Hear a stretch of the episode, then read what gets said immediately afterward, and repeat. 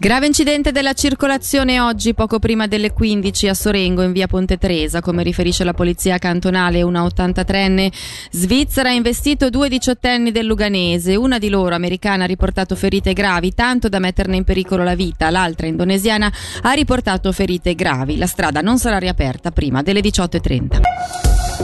La Polizia Cantonale consiglia l'implementazione delle bodycam dopo mesi di sperimentazione, contrariamente a quanto auspicato, però questo strumento non ha contribuito a diminuire i casi di violenza nei confronti degli agenti. Su come proseguirà il progetto sentiamo il direttore del Dipartimento delle Istituzioni, Norman Gobbi. Su come poter andare in avanti, beh, la Polizia Cantonale ha già le basi legali che glielo permettono, mentre che per le polizie comunali dobbiamo attendere che il Gran Consiglio evada la modifica totale della legge di polizia che crea la base legale anche a favore dei corpi comunali. L'obiettivo è questo, dovremo però anche affrontare una politica di acquisto e anche aver riconosciuto la necessità di avere un centro di competenza cantonale, quindi un solo servizio che si occupi della gestione di tutte le bodycam, sia nell'ambito dell'acquisto ma anche poi dell'estrapolazione dei dati.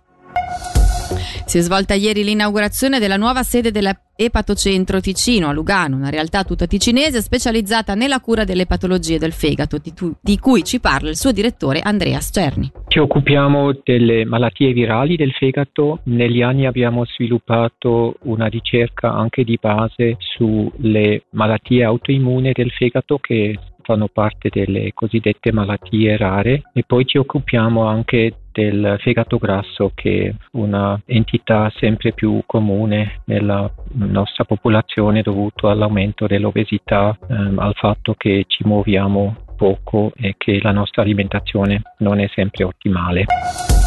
A Riazzino apre una nuova discoteca, come riporta Tio, si chiamerà Prime e avrà sede nello stabile dell'ex Boomerang. Oltre a volersi imporre come punto di riferimento per i giovani del cantone, la discoteca promette di creare una ventina di posti di lavoro. E dalla redazione per il momento è tutto, grazie per l'attenzione.